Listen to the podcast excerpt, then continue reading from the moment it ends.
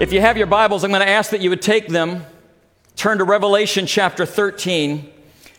As today, the title of this message is The Counterfeit God. The Counterfeit God. In Revelation chapter 13, I'm going to begin reading verse 1 all the way through the end so that we can have the context of this chapter, and then I'm going to refer to some different parts of it as we go through. And once again, at the very outset, I do want to acknowledge the work of Dr. Bradford and Dr. George Wood, who have been so helpful in putting together this series for me. The scripture declares, And the dragon stood on the shore of the sea, and I saw a beast coming out of the sea. He had ten horns and seven heads, with ten crowns on each on, on his horns, and on each head a blasphemous name. The beast I saw resembled a leopard, but had feet like those of a bear and a mouth like that of a lion. The dragon gave the beast his power and his throne and great authority. One of the heads of the beast seemed to have had a fatal wound, but the fatal wound had been healed. The whole world was astonished and followed the beast. Men worshiped the dragon because he had been given authority to the beast. And they worshiped the beast and asked, Who is like the beast? Who can make war against him? The beast was given a mouth to utter proud words and blasphemies and to exercise his authority for 42 months. He opened his mouth to blaspheme God and to slander his name and his dwelling place and those who live in heaven. He was given power to make war against the saints and to conquer them. And he was given authority over every tribe, people, language, and nation. All inhabitants of the earth will worship the beast, all whose names have not been written in the Lamb's book of life, or the book of life belonging to the Lamb that was slain from the creation of the world. He who has an ear, let him hear. If anyone is to go into captivity, into captivity he will go. If anyone is to be killed with the sword, with the sword he will be killed. This calls for patient endurance and faithfulness on the part of the saints. Then I saw another beast coming out of the earth. He had two horns like a lamb, but he spoke like a dragon. He exercised all authority of the first beast on his behalf and made the earth and its inhabitants worship the first beast, whose fatal wound had been healed. And he performed great and miraculous signs, even causing fire to come down from heaven to earth in full view of men. Because of the signs he was given to do power on behalf of the first beast, he deceived the inhabitants of the earth. He ordered them to set up an image in honor of the beast who was wounded by the sword and yet lived. He was given power to give breath to the image of the first beast so that he could speak and cause all who refused to worship the image to be killed. He also forced everyone small and great, rich and poor, free and slave, to seek a mark on his right hand or on his forehead, so that no one could buy or sell unless he had the mark, which is the name of the beast or the number of his name. This calls for wisdom. If anyone has insight, let him calculate the number of the beast, for it is man's number. His number is 666. Father, as we approach your word today, we do so very humbly. We are in desperate need of the leadership of your Holy Spirit. I pray that you would begin to enlighten us and our hearts and our minds to the truth of your word so that we will not be confused, that we will not be left wondering, but Lord, that there will be the security for those of us who know you and if there are any today that do not know you, whether they are watching online or whether they are in this building, I pray that today they will intersect your grace and follow you as Lord and Savior so they can escape the wrath of God. And we pray this in Jesus' name. Amen. I know that my time is a little shorter today than normal, but I do not want to rush through this. And so, as I get to it, if you have to leave, see you later. I'm going to finish the word today rather than rushing through this because it's, it's that important. Today, we approach a subject that honestly I have received more questions about than any other passage in Revelation. Particularly in the day and age in which we live, when over social media we are hearing a ton about the mark of the beast. We're in the middle of a pandemic. People are afraid. People don't know what they're looking at around them. I've been asked many times is the mark of the beast the vaccine? Can I get the mark of the beast by accident? Is the Antichrist Bill Gates or a president? Is it a mogul that owns social media platforms? Is it another political member? How will this all take place? And honestly, church, we are living in a time when there are all kind of conspiracy theories. And I believe that we're going to find out today that the answer to just about all of them is no. And we need a scriptural reason to know that. But I do believe that the answer to many of your questions is none of the above, and we'll see why today. To set this up, we first have to have an understanding a little bit about theology. And here's what I mean by that theology means a study of God. And for those of us who attend this church and have for any length of time, we believe at Grace Assembly that God is revealed in the Trinity one God, three personalities, three persons. God the Father, who is the initiator of everything.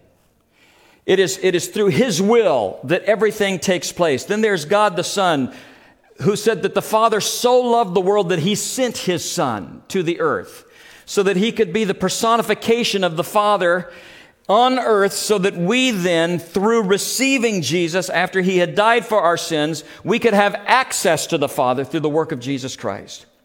Then there is also God the Holy Spirit who is God's active presence on the earth right now. And his job is to glorify Jesus. His job is to draw people to Jesus. His job in this service right now is to work on your hearts so that regardless of the way that you may be living or what you may be doing, he draws you into a relationship with Jesus Christ. It's called the convincing power of the Holy Spirit, or the convicting power of the Holy Spirit. And we count on that every time we gather together.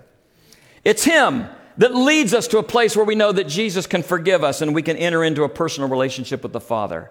So we believe in God the Father, God the Son, and God the Holy Spirit, and it's primary to our understanding of the nature of God. The reason that is important is because the entire 13th chapter of Revelation deals with a counterfeit God. And if you don't know who you believe in, then you will be sucked into believing someone that is not God. And so here we have before us that has been described to us in this chapter a counterfeit God, a counterfeit Trinity. It starts with the dragon, and we met him last week. I'm sure you'll remember when we had a great Christmas service last week and talked about how he was actively involved in trying to devour the child when he was being born because he knew that if Jesus could be born, if Jesus could reign, then his hopes of ever ruling would be gone. And here is the picture of the dragon that is the artist's rendition that we had. It pictures his seven heads, seven crowns, ten horns. He is symbolic of the embodiment of the dragon, the embodiment of Satan. And we know that he did everything in his power to try to snatch Jesus, but he missed. Oh, hallelujah! Amen. That he missed. We now know that he had been cast down from heaven as a created angel, and he and his demons are at work on the earth today. And the ministry of Satan is alive and well. How many of you know that just because the Antichrist may not have been revealed, that there is a spirit of Antichrist that is alive and well? We are told in, in 1 John chapter 2 about the spirit of Antichrist. And it is the reason that so many of you, whether you are here in person today or you're listening online, have had trouble coming to Jesus. It's the reason so many of you come to places of decision in your life and you decide not to yield to the love of Jesus today, it's because of the satanic influence that is at work in your heart trying to tell you that if you do this, you're going to miss out. That is the spirit of the world represented in this dragon. The dragon is a counterfeit to God the Father. He lifts himself up as something that he is not. And it's from the counterfeit of the Father, then that we begin to see a counterfeit Trinity emerge out of this passage. So we know that the dragon is the counterfeit to God the Father. By the way, he is not the opposite. He is not an equal. God has no opposite. There's no one to compare to him because he's defeated by another angel later on. But he is the counterfeit to God the Father. And then the scripture tells us in verse 1 And the dragon stood on the shore of the sea, and I saw a beast coming out of the sea. He had ten horns and seven heads, with ten crowns on his horns, and on each head a blasphemous name. How many of you remember back to that sermon we talked about the white stone and the name that God was going to give you? By the way, that white stone is going to have a way better name than any of the names that are written on this beast that comes out of the sea. And he said, The beast that I saw, this is what John is saying he saw, resembled a leopard, but had feet like those of a bear and a mouth like that of a lion. So here is the artist's rendition of what this beast that comes out of the sea might look like to us. So we notice how he is described. He also has seven heads, ten horns. So he carries in him the DNA of the dragon. The one who is counterfeit to the Father has the DNA of the counterfeit. It's interesting because just like Jesus came to earth carrying the DNA of the Father, was God incarnate to us, God in the flesh, this beast of the sea is the incarnation of the devil himself, the dragon. And so the beast of the sea is the Antichrist. This is the Antichrist. So the dragon is a counterfeit to the Father. The beast from the sea is a counterfeit to Jesus, the Son, or God incarnate among us. And he is the Antichrist. And so you notice from looking at this picture, and by the way, that, that is an ugly animal. He has a body like a leopard.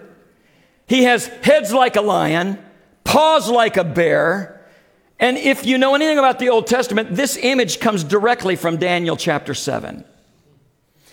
The first kingdom that this represents is the Babylonian Empire. Because Daniel described the kingdoms there.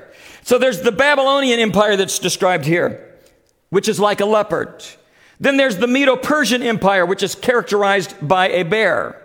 Then there's the Greek Empire that is characterized by a lion. And in, depending on the version of Bible that you have, it talks about, and the teeth of it were like steel, or its teeth were described almost as if it were a separate animal in some of the versions.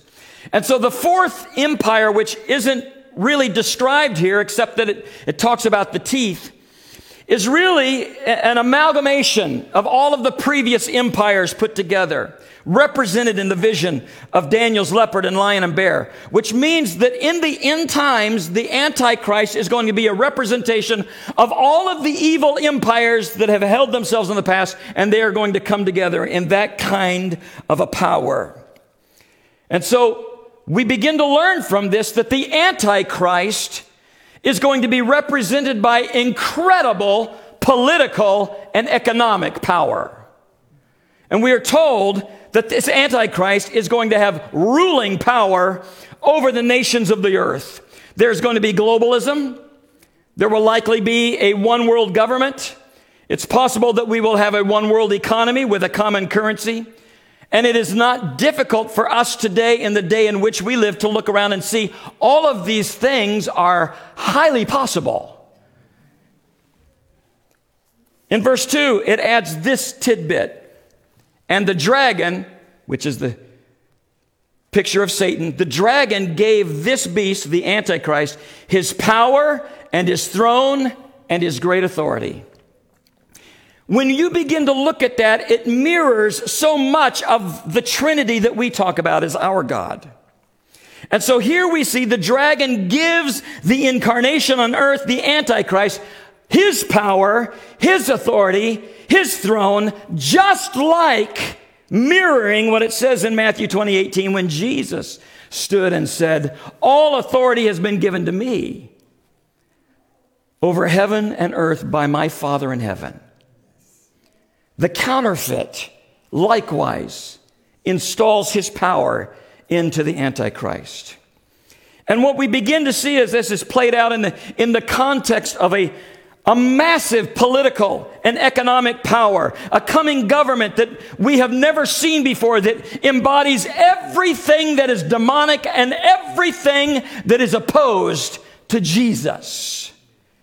And you can begin to imagine in your mind what the power of state and the power of the economy all aligned to push people away, to terrorize the people of Christ to bring them to a place where you would turn your back and deny your faith in Jesus Christ.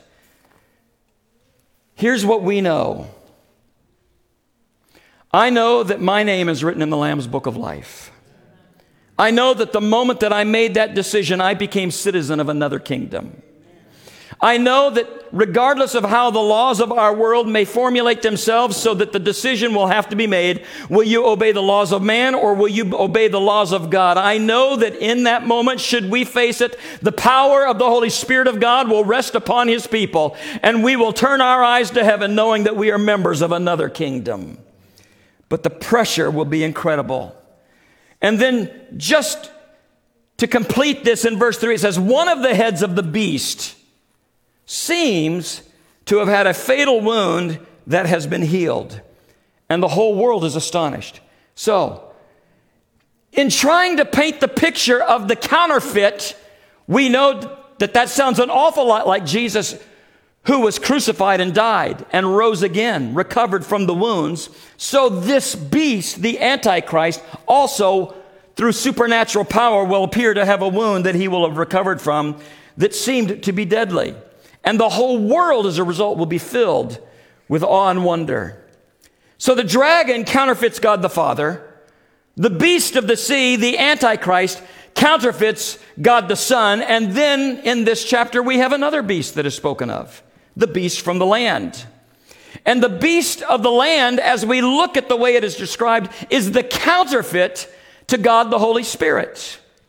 In fact, later in Revelations, this beast from the land will be titled the false prophet. And it has everything to do not with political power, not with economic power, but the blending of those two with religious power in a falsehood. And so, can you imagine a government, a world government that brings together all of the political power and all of the economic power and then adds to it a religious component coalescing together against those that love Jesus Christ on this earth. And here is a picture that is described of what the beast from the land or the false prophet, as it is in scripture, looks like. Handsome, isn't he? Verse 11 says this Then I saw another beast coming out of the earth. He had two horns like a lamb, but he spoke like a dragon. Interesting. He exercised all the authority of the first beast on his behalf and made the earth and its inhabitants worship. By the way, notice the wording here and made the earth and its inhabitants worship the first beast whose fatal wound had been healed.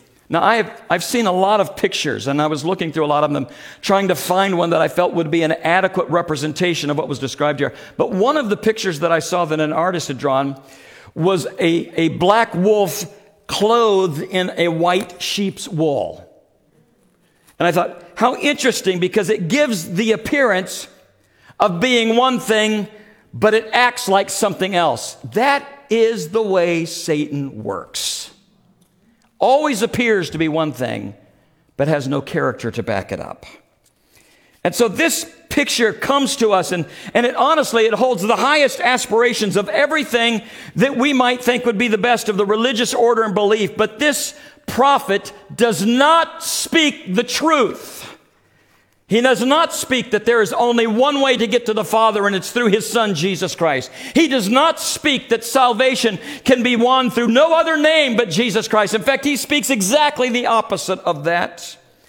And rather than having a life of sacrifice as He appears to, He has a life of control and domination over people.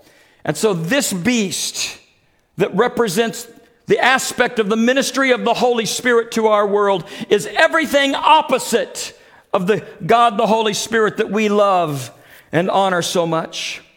And so we are presented here a picture in this 13th chapter of Revelation that in the end times, in the last days, religious power coming from something that's not the Lamb of God, but is a pretender, will gather together with economic and political power and that this beast that comes from the earth may look like a lamb on the outside, but when he speaks, he's got the forked tongue of the dragon. He is the false prophet. I was reading one of the commentaries from a long time ago, and, and the writer of this does not live in the day and age in which we lived. In fact, it was over 200 years ago, and what he wrote was so fascinating to me because he said this This beast is described in Scripture as one that will be a propaganda machine. And as I looked at that description, it becomes quite obvious to us as we begin to, to wonder what role will the media play in this? What role will social media platforms play in the propagation of an anti Christian message? Verse 12 tells us this He exercised all authority of the first beast on his behalf and made the earth and its inhabitants worship the first beast whose fatal wound had been healed. This is exactly the way that the Holy Spirit works within our life. He works in our heart to glorify Jesus. The, the beast that is coming will work in their life to glorify the Antichrist and do everything to prop him up. In fact, Jesus told us that the Holy Spirit of God would be an active presence working in us. Let me tell you, there's never been a time when it's more important for you to be in tune with the Holy Spirit. It is the discernment that comes to that that will help us determine what is accurate and what is not.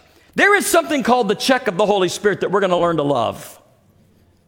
When something just looks and, and, and, you just have this feeling, something's not quite right, listen to that voice. Learn to listen to that voice. Because the Holy Spirit will take the things that belong to Jesus and make them real to you. The Holy Spirit's job is to spotlight Jesus and, and to encourage all nations to serve Jesus. This false prophet, this beast of the land, will counterfeit the work of the Holy Spirit in every way possible and will exercise authority, all the authority of the first beast over the inhabitants of the world to make them worship him. And it tells us in verse 13, and he performed great and miraculous signs, even causing fire to come down from heaven to earth in full view of men. Does that not sound like Elijah in the Old Testament? Do you begin to see the effort that the enemy is putting forward to try to make himself like God? To try to confuse the people of the world? And we look at verse 14 and it says, Because of the signs he was given and the power to do these things on behalf of the first beast, he deceived the inhabitants of the earth. Here's the message in this we believe in signs and wonders worked by the Holy Spirit through each of us. We, we all can be used of the Holy Spirit. I have seen the Holy Spirit do things in lives and in healings and deliverance and things that are miraculous. Signs and wonders. However, we cannot be a people in the last days that depend on signs and, and wonders as proof of whether or not something is of God or not because the enemy has a supernatural power that he works for evil. If you don't believe so, have you ever talked to anybody that's been involved in the occult? Things can move, things can shift. I cannot tell you how many missionaries I've had conversations with that have walked into places and there has been demonic power at work there. And so we recognize that this is true. We know that Jesus, when he was in ministry here, went around casting out demons and healing the sick and doing good as the power of the Holy Spirit was upon him. But we will not be able to depend on signs and wonders that we just see without knowing the context of who is being praised in the middle of it all. So we see the power of the second beast, and we see the beast of the land that's performing these great miracles on behalf of the Antichrist, deceiving the inhabitants of the earth. And it should be clear to us that unless we are full of the power of the Holy Spirit, unless we are attuned and in touch with what God wants to do in our life, we are not equal to the task of fighting Satan on our own. Scripture goes on to describe the activity of this beast.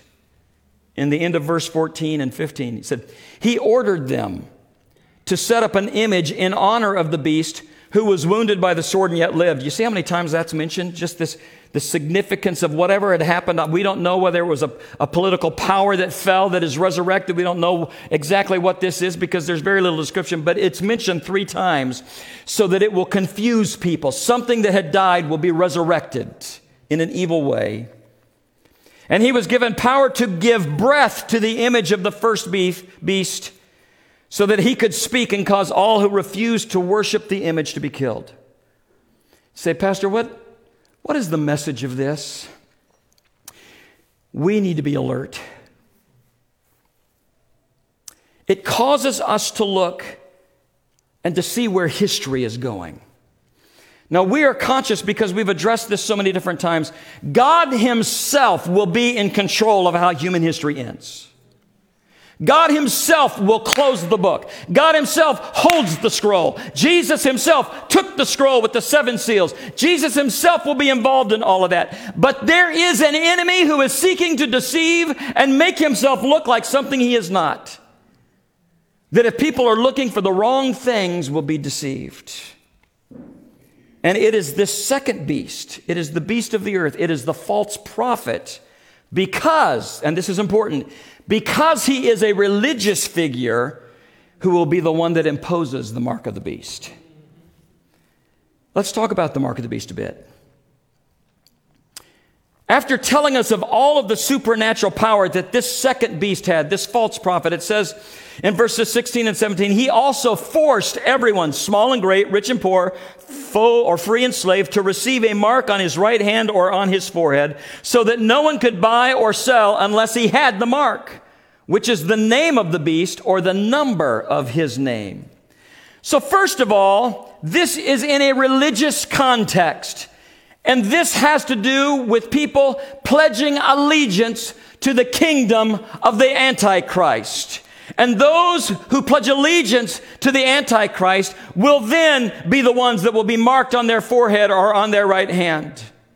Now we, we look back again of, of, how this mirrors what God is doing because way back in chapter 7 of Revelation, do you remember when the people of God were sealed with the Holy Spirit with a seal on their forehead so that he would know those who were his? So here again, we see a weak representation of the sealing that God has already done in the sealing. The mark of the beast is merely, is merely a weak counterfeit to what God has done to seal his own. Back in the first century, Jewish rabbis, we are told, would often wear a little box on their right hand or a little box on their forehead, and in it they would have a scripture for the day so that they could hold it close to their head and close to their heart. And so everything, when you look at this in the eyes of a first century church, would be a counterfeit to what they were accustomed to. Everything in this chapter counterfeits what God is doing and what He has done.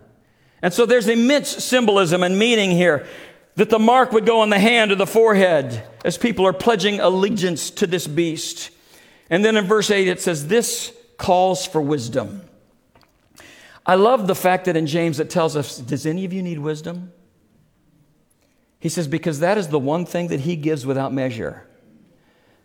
As you begin to look at the totality of Scripture and how things fit together, when you pull that verse out of the context of what's taking place in the end times, it means a lot to us. But when we look at it in, in terms of this, where the Lord is saying, I'm going to let you be taught knowledge, and so that in the, the moments that you need it, you will know with wisdom how to rightly apply the knowledge you've attained. And the Lord says, I'm going to give you that. And if anyone has insight, let him calculate the number of the beast, for it is man's number. Or the, the way it is accurately interpreted in Greek, in Greek would say, This is the number of mankind. His number is 666. What on earth does 666 mean? We do know that in the Greek and Hebrew alphabet, that those letters were also used as numbers. So the first letter of the alphabet was one. The second letter of the alphabet was two. The third, three, all the way up to 10. And then the 11th number represented 20. The 12th number, 30, and so on. So in the first century church, again, we're looking through the eyes of those who received this first. In the first century church, there was at least one version of Nero's name, who was the Roman emperor at that time that was oppressing them, one version of his name that numerically added up to 666. And so they looked at this and they would have fully understood that Nero was a type of Antichrist to them. And it was interesting because the Christians were being killed because they would not say, Caesar is my Lord and God. And so, from the earliest time, there has always been this tension that the church, at one point or another, or individual believers, would have to make a stand whether or not we will be willing to not be ashamed of the gospel, or whether we would cave in a moment of pressure. And so they would have understood the number of 666 was associated with emperor worship or demonic or idol worship in the first century. But it also comes to us as this mark of political and religious systems that are apart from Jesus. In fact, at the most elemental level, if you take the word beast in Greek, and of course Revelation was written in Greek, the numeric values of the word beast, they come to six, six, six. It simply is saying that the way all of the world order is going, Everything represents the beast. Everything associated with the fusion of religious power and political power and monetary power is going to become global. This is what it's about. And there's a little bit more insight that's given to us here because we know that the number three is a good number. It means complete. The number seven is a divine number, which means completion plus perfection. It's a marvelous number. For those of you that are seven, you're going to grow out of it, but enjoy it. 77, you're getting better. And if there's anybody in here 777, wow. So if you go one short of perfection, you come to the number six, and the number six is the number of imperfection. Here's what a few Bible scholars said about this. Dr. George Wood said this The number of Jesus in Greek, his name made into the Greek equivalent of numbers would be 888. Jesus is always one step past perfection, and the Antichrist is always one step short. Dr. Philip Johnson said 666 therefore represents complete incompletion. The fact that six is an incomplete repeated three times, which represents completion, indicates that 666 is complete incompletion. Hendricks said, It is failure upon failure upon failure. Dr. Mount said, It is the trinity of imperfection. David Jeremiah says this If we could sum it up and say that the number 666 represents the ultimate in human ingenuity and competence, the Antichrist is the epitome of man's last attempt at ruling the world before Jesus overrules all of those who oppress him. So you see a reoccurring theme Satan is never good enough. He's never good enough. He always falls short. Those that belong to the Lord, the redeemed, are victorious, and Satan loses.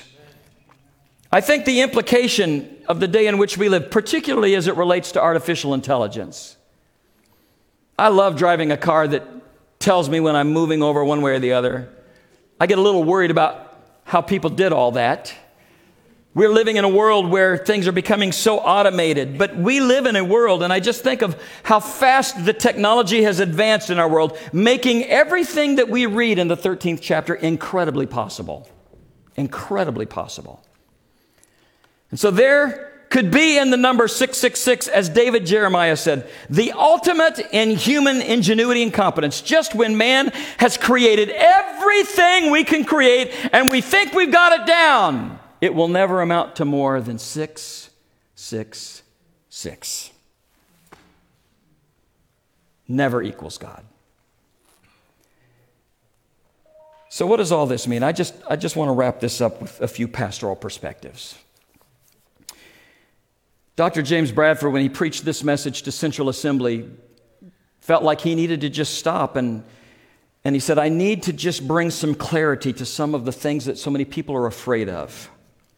I can tell you that through this series, I have received more questions and statements and comments and suggestions on how I should approach this chapter on the mark of the beast than any other passage in the entire book. And I want to give you some perspectives that I, I trust will put your heart at ease. First of all, we don't need to be worried about getting tricked into taking the mark of the beast. You need to know that. For those of you who have kids and teenagers that are running around, and, and some of them have said to me, you know, is this going to, am I going to be mistaken? Is it going to happen? No, no, no. You don't need to worry about that. And I'm hearing this all over the place. And I want to tell you that when you understand the mark of the beast from a theological perspective of Scripture, you understand that it has everything to do with worship. Everything to do with worship. Everything about the number and the mark and where he places it has to do with people who will willingly worship the beast to be aligned with the Antichrist. And so you need to know you cannot take the mark of the beast by accident because it has everything to do with worship. How do we know? Because it comes from the false prophet, the fake Holy Spirit. And so there will come a moment when people will have to pledge allegiance at some point. Some of you, I need to, to just tell you, there are many that are walking on that track. You get so used to resisting the Holy Spirit. You get so used to sitting in the service and, and, and you hear the Word of God. And because we, we have the freedom to live in this all the time. We have the freedom of thinking that we're always going to have all the time we need, that I can go ahead, live the way I want now, and at some point I will be able to just dive back into the grace. Let me tell you something. That is the spirit of Antichrist trying to get you to resist the real move of God that wants to draw you into life more abundantly. And some of you have been influenced by this spirit of Antichrist that is at work within you. And you've been opposed. And today the Lord is knocking on the door of your heart. There's also a lot of fear out there that as it relates to the COVID vaccine. I had a gentleman that was early, came to visit us early in this series, and he waited for me. And at the end of the service, he came to me and he said, Pastor, I have a word from God for you that you were supposed to teach your church. I just need you to know if you ever approach me like that, that's a big red flag. and I said, and, and what is your word? He said, God wants me to tell you that COVID 19 vaccine is the mark of the beast. And if the people get it, they're going to go to hell. And my words to him were that is not true, and you have no scriptural support whatsoever. And I don't think he's visited here since then. But I need you to know that there are people out there trying to stir up things that have no theological or scriptural basis. That's why it's important for us to be people that know the Word so that the wisdom of God can help us rightly apply that. I've had others send me emails and text messages. They think Bill Gates is encoding a vaccine with microchips and that this is secretly being in, inserted into people and that somehow that they're going to take this mark and not know it let me tell you something. None of that is true. It will be something that you will willingly give your allegiance to. It will not sneak up on you. So I am pretty confident that none of the above is true, and it has everything to do with your allegiance to a system of a world that's opposed to Jesus. In fact, in the 14th chapter of Revelation, and we'll, we'll touch on this a little bit next week, in the ninth verse, it says, The third angel followed them and said in a loud voice, If anyone worships the beast and his images, receives his mark on their forehead or the hand, he too will drink the wine of God's fury, which has been poured out in full strength upon his wrath. In other words, it is all about worship. So you can see that worshiping the Antichrist will be the job of the false prophet, the fake Holy Spirit, trying to lead people into that. It's not going to be a vaccine. It's not going to happen by mistake. There is a theological integrity to the word that you need to stand on. And our beliefs must have a foundation on Scripture. Dr. Matt Halstead summed it up well when he said this Whatever the current issue may be, whether it's vaccine or social security number or chip implants or SIM cards, we need to be careful about confusing our personal or political convictions with the meaning of a biblical text. For the mark of the beast will be tied back into worship if it's applied scripturally. Secondly, as your pastor, I want to share this with you. We should avoid the kind of sensationalism that will discredit our testimony in the gospel. Listen to me. Some of you spend more time on social media than you do in the Word. Some of you have minds that naturally go toward conspiracy theories. And as you begin to feed yourself these things, you begin to open a door by which the scriptural foundation that you build on might be easier for you to look over the edge of at something else. I'm going to ask that you begin to think about how those that don't know Jesus receive our testimony if they believe that we live in wacky land. And honestly, it's so easy to get caught up in sensationalism and speculation. And I realize, listen, spiritual sensation sells books and fills churches. You don't think so? Look at all the number of people who are just, boy, show me the next great thing that's happening at a church. So I'm running to that because we love that sensationalism. But, folks, this is not the time for us to buy into all of that. It's the time to be people of the Word and to be able to accurately define what the Word of God is, and so that our testimony has value and people will allow us influence in their life because of the way we handle His words. And I recognize that there have been speculation throughout the years. You know, the first century church probably thought that Nero was the Antichrist. Turned out not to be.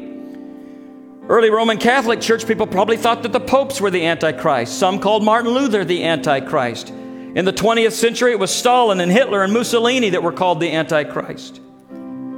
Christians are looked at with skepticism when we try to put names out there. We don't know.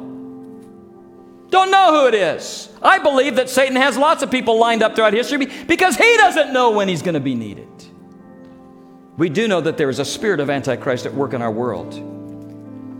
And so I want to tell you that in the eyes and the minds of many unbelievers, this sort of stuff, this sort of conversation completely discredits the gospel in their eyes. And so we need to be cautious.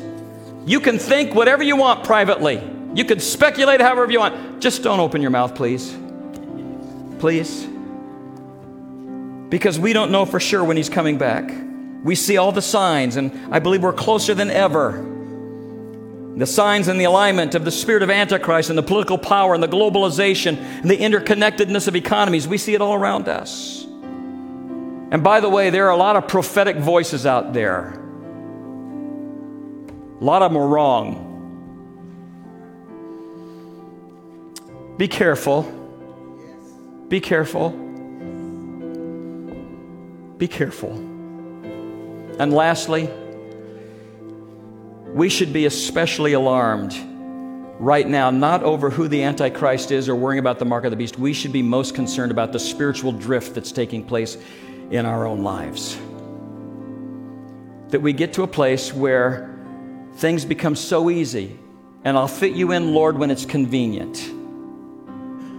And there's some of you that are watching online right now that you need to be in the house of the Lord. You're capable and you're able, but you have begun to drift into this leisureness of your relationship with God, and it, it is not leading you closer to the Lord, it's drawing you away. In fact, the scripture tells us and warns us of this in Hebrews chapter 2 when it says this We must, we must pay more careful attention, therefore, to what we have heard, so that we do not drift away. How many of you know spiritual drift takes place? You just take it easy. And you never drift toward excellence. And you never drift toward holiness. You drift away. And in the middle of all of this, if there's anything that Scripture is telling us, it's that we need to pay attention and to be alert. Would you stand with me, please, this morning? Heavenly Father, I pray, I pray that I have accurately interpreted your word to your people today. I have felt permitted and I feel a peace. And so I ask that you would take that and bring it to our lives in just the way we need it right now. That we are not to be a people that have to live in fear of being snookered. It's all about worship and who owns our heart and our allegiance. So, Lord, today I pray if there is anybody here today in this room that has never pledged allegiance to Jesus, never allowed Him to forgive you of your sins, you've never allowed Him into your life, you don't know what it feels like to have your sins forgiven. You don't know the joy that comes from not having to live in worried state every day. But today, Jesus is knocking at the door of your heart. What I'm going to ask you to do is I start at the right side of the sanctuary, my right, your left, is just look at me so I can pray with you. Yes, ma'am, I agree with you. Yes, ma'am, I agree with you. Yes, ma'am, I agree with you. Yes, ma'am, I agree with you. Now moving into the left center section. Yes, ma'am, I agree with you. Yes, sir, I agree with you. Moving now into your right center section. Is this your moment? Is this the time you finally say yes to the knocking of the door on your heart? Moving now over all the way to the far right, into the overflow. Those of you in the back, I may not be able to see. You may have to wave a hand at me if you'd like me to pray with you. Yes, ma'am, I agree with you. Yes, sir, I agree with you. So, Father, you told us that your genuine word would never return void. That when it is proclaimed in the anointing of the Holy Spirit, that you unlock hearts. And we are grateful that at this very moment, you are unlocking hearts, forgiving sin speaking life into things that people had wanted to keep covered, forgiving them, wiping them away, and giving them a brand new start in life. You are writing their name down in the Lamb's book of life, giving them the hope of eternity as a joint heir with Jesus. And for that, we rejoice that your word is still winning people to our Savior Jesus. And we thank you. But now, a word for the church. If you're here today and there has been moments in your life when you were closer to the Lord than you are today, and that spiritual drift, and for those of you that are watching online, I want you to listen to this. Spiritual drift has begun to take place. For whatever reason, you can call it convenience, you can call it anything you want, but there is a value in gathering together in the house of the Lord. There's a, a, a, a value in watching and engaging worship together. But if there is drift in your life today, would you just lift a hand so that I can pray with us all over this room, all over this room? So, Father, here we stand. We need you so desperately. This isn't intended to scare us, Lord. It's intended to encourage us. We will be filled with the wisdom of your word and know what we're looking for. We see signs of things taking place around us, and it makes our pulse quicken because we are so close to being able to see you. And so, Father, I pray that you would draw us back today, that the drift within our life would be addressed by your Holy Spirit. As you draw us back, may we get back in the Word, may we get back in prayer, may we get back into fellowship, O Lord. Not letting the circumstances of this virus take us out of the practices of worshiping you. And so, Lord, today I pray that you would cover your church, not just Grace Assembly, but your worldwide church. Cover us with the help and health that we need through the power of the Holy Spirit so that we, if we are called upon, can take our stand, having been marked and sealed by the power of the Holy Spirit. And I pray your blessing over your church today in Jesus' name. And everyone said, Amen.